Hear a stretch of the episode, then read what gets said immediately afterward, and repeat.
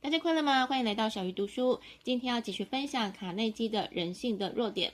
上一集聊到，想要让别人喜欢你，有六个方法，分别是：一、真诚的关心别人；第二个，微笑待人；第三，牢记别人的名字；第四，鼓励别人谈论自己；以及第五，谈论别人感兴趣的话题；跟第六，让别人感到自己很重要。这集接着来分享赢得别人赞同的几个方法。第一个是永远不要争论。卡内基提到，有一次参加聚会，其中有一个人讲了一个故事，但是他引用的出处是错的。卡内基马上纠正他。正当两个人争论不休，他们就请卡内基的另外一个朋友当裁判。想不到裁判在桌下踢了卡内基一脚，然后说对方是对的。刚开始卡内基很不舒服，但后来他的朋友告诉卡内基，他们只是去参加一场宴会，为什么要执着的去证明一个人是错的？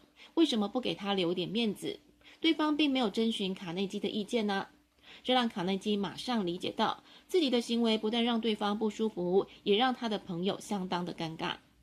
第二个方法是不要指责别人的错误。还记得上一集有聊到，人的天性就是即使做错了，也会认为都是别人的错。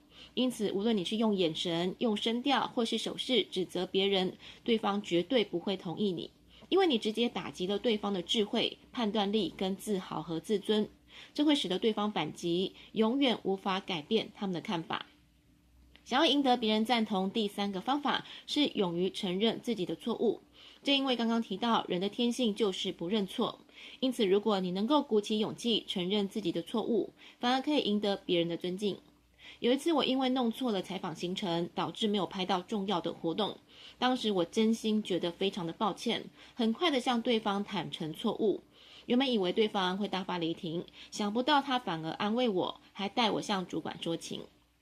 再来看第四个方法是，一切从友善开始。大部分的人都吃软不吃硬，如果你勉强或是迫使对方跟你意见一致，通常是没有效果的。但是如果你能温柔友善的引导，反而机会会很大。温柔跟友善永远比愤怒还有暴力更强大。接下来看第四篇，如何更好的说服他人。第一个方法是从赞美跟欣赏开始，这是一个很巧妙的心理。当我们听到别人对我们的赞美之后，再去听一些不愉快的话，会比较好受。卡内基认为，这就好像我们去看牙齿，当钻牙之前会先打麻醉剂，而麻醉剂就像是赞美，可以消除钻牙的痛苦。因此，下一次当你想要说服别人之前，别忘了要先好好的赞美他。第二个方法是间接提醒对方错误。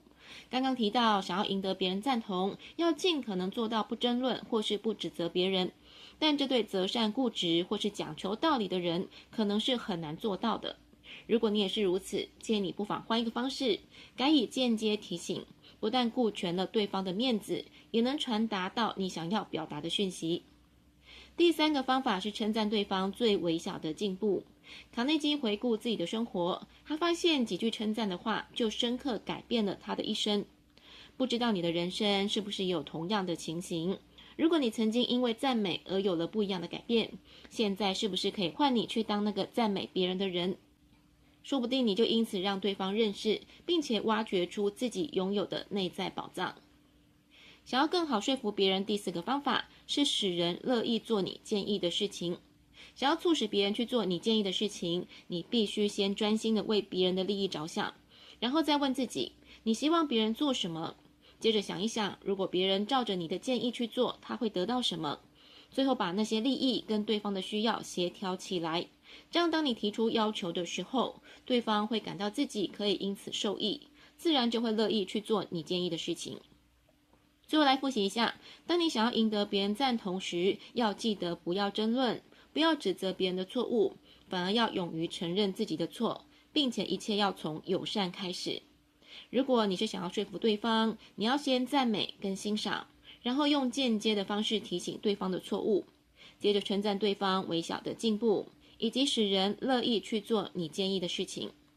下次如果人际相处遇到状况，不妨回过头来试一试这些方法，相信应该会有很好的效果。